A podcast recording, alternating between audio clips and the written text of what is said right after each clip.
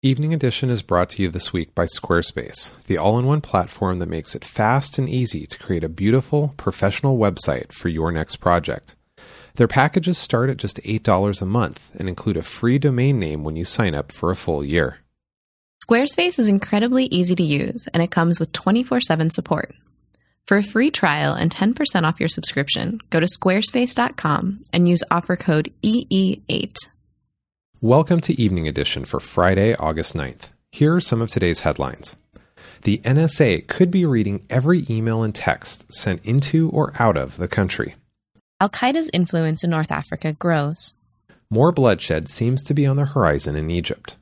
Calls for a boycott of the 2014 Winter Olympics in Russia come from opposite ends of the political spectrum. And dead dolphins are turning up in record numbers along the Atlantic coast.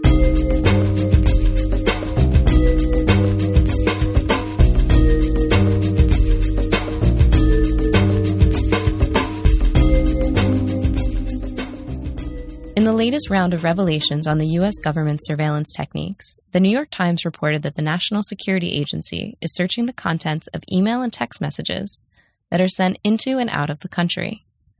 The scope of these sweeps isn't limited to messages sent or received by specific suspects.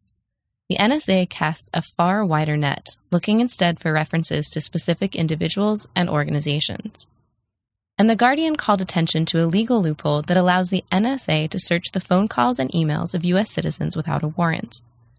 NSA agents can search databases for an individual's name and get data on that person's communication history. This contradicts earlier U.S. government claims that this type of warrantless search was limited to foreign nationals. Today, President Obama announced the creation of a task force made up of outside intelligence and civil liberties experts. He also promised to increase the transparency of NSA surveillance practices, including releasing a previously classified document that makes the case for the current techniques. The president told reporters, quote, It's not enough for me as president to have confidence in these programs. The American people need to have confidence in them as well. Inquiries into a bloody assault on an Algerian gas plant are uncovering increasing evidence that Islamist jihadis throughout North Africa are in some degree of contact with one another. Specifically, the assailants who killed 39 workers at that plant were in contact with those who killed the U.S. ambassador in Benghazi. Little is known about the rise of jihadis in the wake of the Arab Spring, but it appears that Al Qaeda's affiliates stretch further across North and West Africa than previously realized. At the center of this expansion is Al Qaeda in the Islamic Maghreb. Born during Algeria's civil war in the 1990s, it's since expanded into Tunisia, Libya, and until recently, Mali.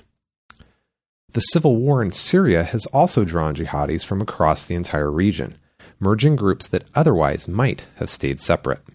Tens of thousands of supporters of ousted Egyptian President Mohamed Morsi marched again today on the Muslim holiday that marks the end of Ramadan. The government seems ready to break up the sit ins as soon as the holiday is over. Dozens were injured in clashes with police throughout the day, and the specter of more bloodshed continues to loom large. A senior member of the Muslim Brotherhood said, quote, Kill as much as you like. I won't move an inch. We will offer a million martyrs. End quote. Calls for a boycott of the 2014 Winter Olympics in Russia have been growing louder in recent days and coming from vastly different political circles. Yesterday, the White House rejected one call from Republican Lindsey Graham to boycott the event based on Russia's granting of asylum to whistleblower Edward Snowden. White House spokesman Jay Carney downplayed the impact of Snowden on relations between the two countries. Meanwhile, others have been calling for a similar boycott of the event based on Russia's recent passage of anti gay legislation. In a widely circulated op ed this week, actor and writer Stephen Fry compared the anti gay shift in Russia to pre World War II Nazi Germany.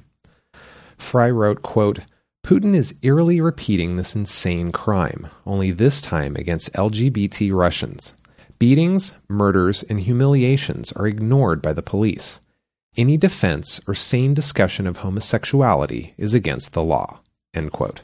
And finally, since June, more than 100 bottlenose dolphins have washed up on beaches along the East Coast. Representatives of the National Oceanic and Atmospheric Administration, or NOAA, say they've yet to determine the causes of death. Last month, the Virginia Aquarium responded to calls for 44 dead dolphins, compared to a typical average of seven. Earlier this week, a news station in Richmond reported that another 13 were found just last weekend. What might be causing these deaths? A NOAA representative said, quote, It could be biotoxins, it could be disease, it could be human interactions with fishing gear, end quote. Researchers are also exploring a potential viral cause after a similar outbreak in the region 25 years ago killed more than 750 dolphins.